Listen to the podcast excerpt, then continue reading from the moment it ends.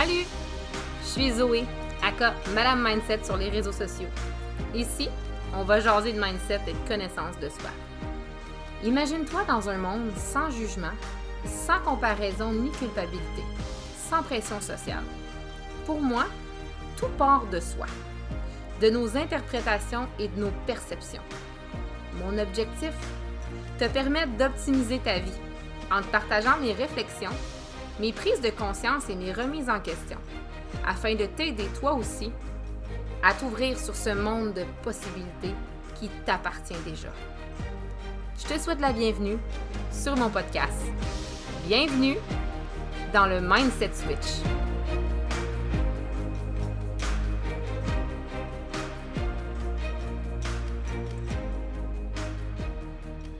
Je ne sais pas si c'est le genre de personne qui euh, est nouveau dans cet environnement-là, du développement personnel, de la connaissance de soi, du coaching, etc., etc. Mais aujourd'hui, j'ai envie de te parler de ça parce que pour moi, ça a été vraiment game changer quand j'ai décidé de m'abandonner. Oui, parce que c'est quand même ça qui se passe, de m'abandonner dans ma vulnérabilité face à quelqu'un d'autre qui je ne connaissais pas au début, je ne connaissais pas au début, on va y aller juste de même, qui justement m'a amené à croire en moi, mais euh, j'ai dû commencer par croire en elle. Euh, j'ai commencé mon parcours euh, en développement personnel via le web, via Instagram, via Facebook, comme sûrement plusieurs d'entre vous il y a quelques années, genre une ou deux années, on s'entend. Et ça me rendait super inconfortable de partager avec quelqu'un qui m'était quand même inconnu, ben, mes problèmes. Genre mes problèmes qui, en l'occurrence, euh, peut-être étaient, parfaits, étaient parfois pour moi et pour mon entourage bien niaiseux, mais qui pour moi, ça faisait ça me faisait mal. Je trouvais ça lourd, puis je voulais plus vivre ça, puis je savais plus vers qui me tourner parce que chaque fois que j'en parlais avec mon entourage, bien souvent, on me faisait, on me faisait sentir comme too much ou pas assez ou niaiseuse de penser ça. Puis quand j'ai découvert le coaching, c'est là que j'ai réalisé que dans le fond, la seule personne qui se trouvait un petit peu niaiseuse, ben c'était moi. Puis que la seule personne que ça brimait de ne pas partager, de ne pas s'ouvrir à sa vulnérabilité, ben encore là, c'était moi. Et par la bande, ben mes enfants et mon entourage, de tout le développement et toute la connaissance de moi que je pourrais aller tirer de ça. Je veux te parler de ça parce qu'il y a quelques semaines, quelques mois, j'ai été souper euh, au restaurant avec mes amis, euh, mes amis du secondaire. Puis euh, c'est la première fois que je me suis mis à adresser un sujet qui était euh, le suivant. J'avais l'impression que mes amis ne savaient pas ce que je faisais dans la vie. C'est des personnes qui me connaissent et qui me qu'on dans la vie depuis la maternelle pratiquement. Fait que c'était comme je trouvais ça plate qui ne s'intéresse pas à euh, ce que je faisais. moi, je le voyais vraiment comme ça. Du fait qu'ils ne s'intéressaient pas, puis je m'excuse les filles si vous m'écoutez, mais vous le savez, on a eu cette discussion. Fait que hum, je trouve ça vraiment plate. Puis à un moment donné, j'ai juste pris le temps de l'adresser en disant, tu sais, vous le savez même pas ce que je fais, tu sais. Puis t'es comme, ben oui, t'aides les femmes, tu sais. Puis ce qui en est sorti au fil de la discussion, c'est que les filles, en fait, c'est pas qu'ils comprenaient pas ce que je faisais, c'est qu'ils comprenaient pas pourquoi les gens venaient vers moi pour me parler de leur vie. Puis euh, ce que j'expliquais aussi à ces amis-là, c'était de comprendre qu'il y a des personnes que je suis, des clientes à moi, des, personnes que j'accompagne, de ces personnes-là, je connais plus leur vie que mes propres amis, que ma propre sœur, parce qu'elles me parlent de ce qu'elles ressentent. Et puis comme je te dis que j'allais commencer à parler du human design, moi, j'ai une autorité émotionnelle et j'ai la vague intense et euh, j'ai beaucoup de portes de profondeur. Fait que c'est super important. À la limite, je trouve ça plate quand on va pas en profondeur. Et des fois, avec mes amis, ben c'est difficile parce que on s'entend, on a un climat de, on se sent en sécurité d'être qui on est, même si on n'est pas pleinement qui on est. On n'a pas envie de se faire rejeter par un, euh, un groupe qui nous comprennent selon ce qu'on pense et qui nous, qui nous supportent, qui nous connaissent tel qu'on est puis on se dit, si on change, ils vont-tu encore m'aimer? Bref, c'est pas ça le sujet. C'est juste de comprendre que quand tu décides de rentrer dans une démarche de coaching, c'est que tu décides de t'autoriser à te laisser voir tel que tu es. Parce que la personne qui te connaît pas, là, ben justement, elle te connaît pas. Elle a aucun jugement envers toi, parce que moi, c'est ce que je prends. Je te parle ici de ma vision de ça. Aucun jugement. Et de l'ouverture à t'aider à t'ouvrir sur ta compréhension de ton monde intérieur. Fait que moi, là, quand j'accompagne des femmes, je pars avec zéro jugement. Je connais pas leur vécu, je connais pas leur passé, je connais pas leur avenir non plus. Je connais leur body graph. J'ai qui elles devraient être, exempt de tout conditionnement, exempt de tout ce qu'elles peuvent croire qu'elles sont, qu'elles ne sont pas. Je peux vraiment les aider à s'aligner à qui elles sont, à voir justement les dissonances puis les résistances qui se sont créées au fil du temps. Donc, s'ouvrir là-dedans, c'est un petit peu plus facile, ça c'est mon opinion personnelle, mais challengeant. C'est challengeant parce que tu, veux que ça marche. Tu veux que ça marche non seulement parce que tu veux créer une relation de sécurité avec cette personne-là, qui est en avant de toi, qui, qui te fait du coaching, mais aussi avec toi-même. Tu veux vraiment que ça fonctionne pour toi. Fait tu sais, des fois, je me dis, est-ce que tu résistes à avoir un coaching en one-on-one parce que tu te dis, je vais-tu payer pour rien? Je vais-tu dépenser de l'argent, investir en moi dans quelque chose qui ne me donnera rien, qui ne me donnera pas la transformation que je veux? Puis, ma réponse à ça, c'est une question que tu te poses, c'est que la transformation que tu veux en ce moment, tu penses que tu le sais, mais tu ne le sais pas vraiment. Pour ceux qui le savent, j'ai commencé euh, dans le monde du développement et du coaching avec Beachbody. Puis on s'entend que quand tu accompagnes des femmes avec Beachbody, ce qu'elles veulent, c'est reprendre possession de leur corps, se trouver belles, euh, maigrir, se sentir mieux dans leur peau. Mais c'est pas juste extérieur, hein, c'est intérieur aussi. Donc, inconsciemment, ce qu'elles ne savaient pas, c'est qu'elles allaient devoir travailler sur toute leur conception de leur monde intérieur, toutes tes croyances. Parce que, pour faire encore la même analogie avec Beachbody ou l'entraînement, peu importe, ce que tu veux, c'est de se sentir bien. Mais est-ce que tu t'es déjà posé la question, c'est quoi pour toi se sentir bien? Parce que peut-être que ça n'a rien à voir avec le poids que tu pèses. Ça n'a peut-être rien à voir avec la taille de pantalon. Ça a tout à voir avec la façon dont tu te regardes dans le miroir. Puis quand tu te regardes dans le miroir, là, ben c'est pas moi qui va te dire si t'es belle ou non, c'est toi. Fait que si tu travailles pas sur tes croyances, sur ton système de valeurs, sur la façon dont tu te perçois, sur ton amour propre, sur ton estime personnelle, t'auras beau euh, faire un déficit calorique, t'entraîner 40 fois par jour pendant des entraînements super intensifs, ça changera pas grand-chose à la façon dont tu te perçois. Parce que la façon dont toi tu te vois, le regard que tu te poses sur toi à, travers le miroir, il n'y a personne d'autre que toi qui peut changer ça. Personne. C'est pas parce que moi je te dis que tu es belle.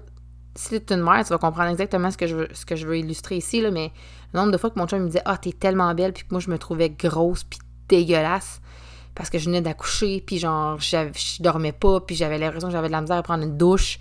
Il avait beau me trouver belle, ça changeait rien. Moi, je me trouvais pas belle pas en tout. Fait que, de accompagner par une personne qui est dans la neutralité, qui connaît pas ton passé, qui connaît pas ce que tu ressens, qui connaît pas ton, ton, ton entourage, qui connaît pas tes amis, ça peut vraiment t'aider à level up. Parce que cette personne-là, elle te donne des pistes. En tout cas, moi, c'est ça que je fais. Dans, une, dans un, approche de coaching, j'apporte des pistes de réflexion. J'essaie de t'ouvrir de plus en plus pour être capable d'aller chercher ton plein potentiel. Parce que ton plein potentiel, tu en touches qu'une infime partie. Tu utilises 5% de ton conscient. Fait que dans ce 5 %-là, là, tu touches pratiquement à rien de ton plein potentiel. Tu mérites au quintuple ce que tu vis en ce moment. C'est ta seule limitation, c'est toi.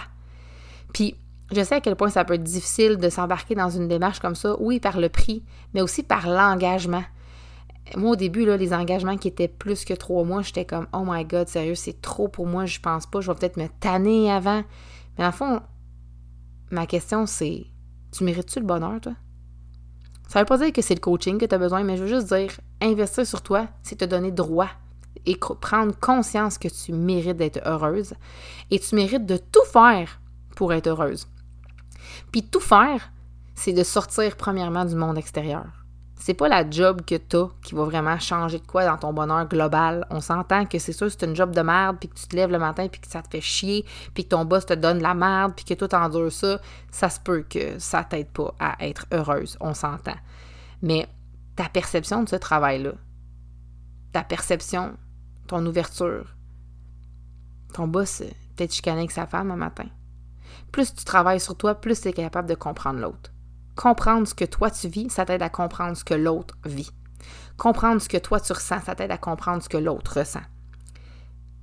Puis tu sais, je dis souvent qu'on n'est pas obligé de connaître tout le monde. On n'est pas obligé de connaître l'histoire de tout le monde pour les comprendre. Mais si toi tu te connais suffisamment, tu es capable de ressentir ce que l'autre peut ressentir. Tu es capable de se mettre à sa place. Puis ça n'enlève rien à ce que toi tu vis.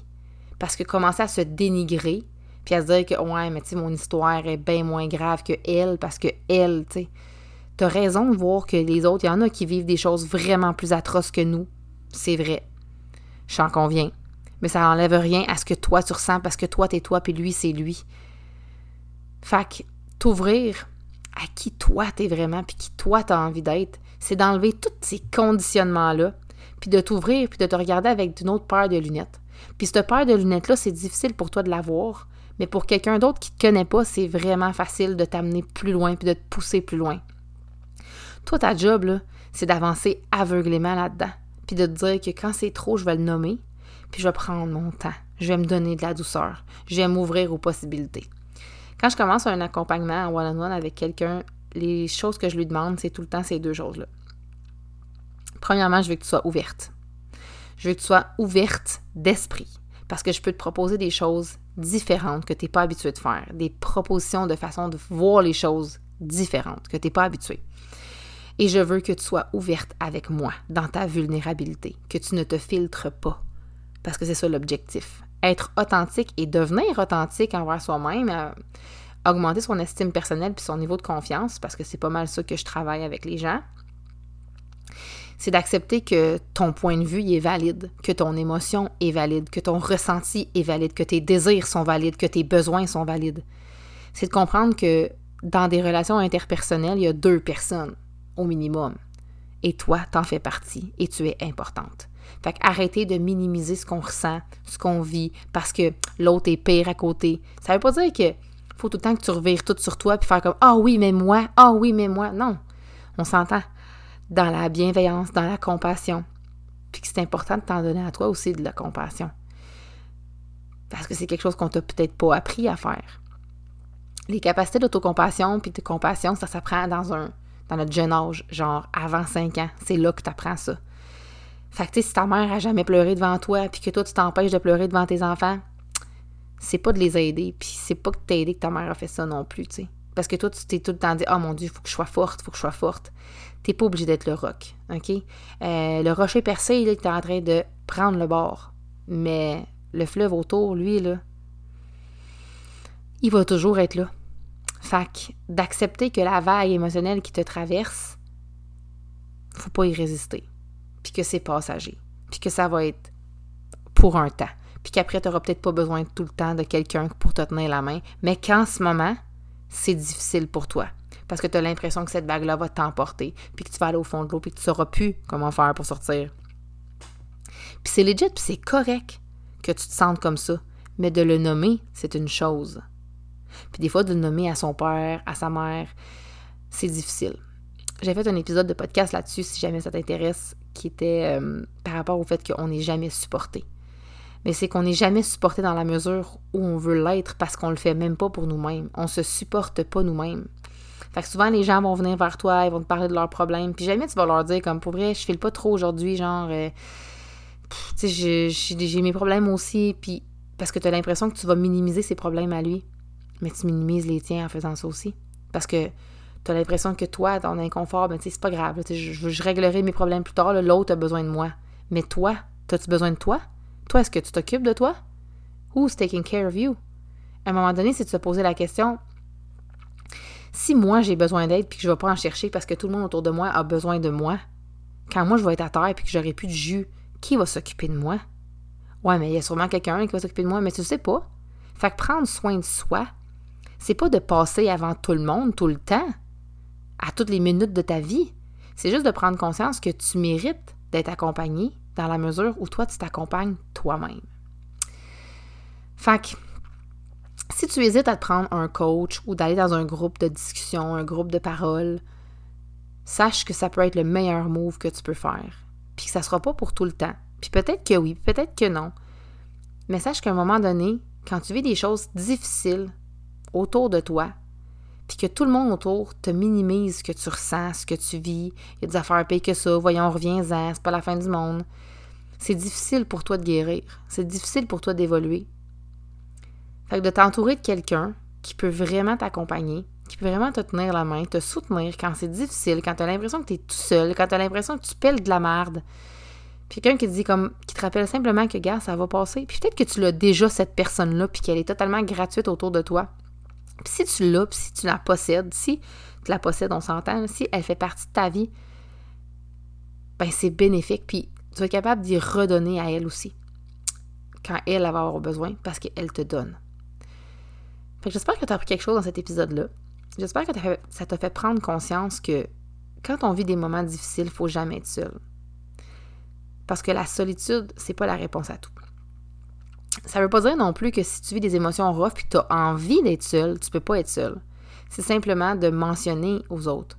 En ce moment, je vis quelque chose de rough puis je préférerais être seul. Mais c'est de savoir qu'il y a quelqu'un pour toi, qu'il y a toujours quelqu'un pour toi, quelqu'un pour t'écouter. Simplement t'écouter. Parce qu'être écouté, c'est aussi important que parler. Les deux sont primordiaux pour ta guérison.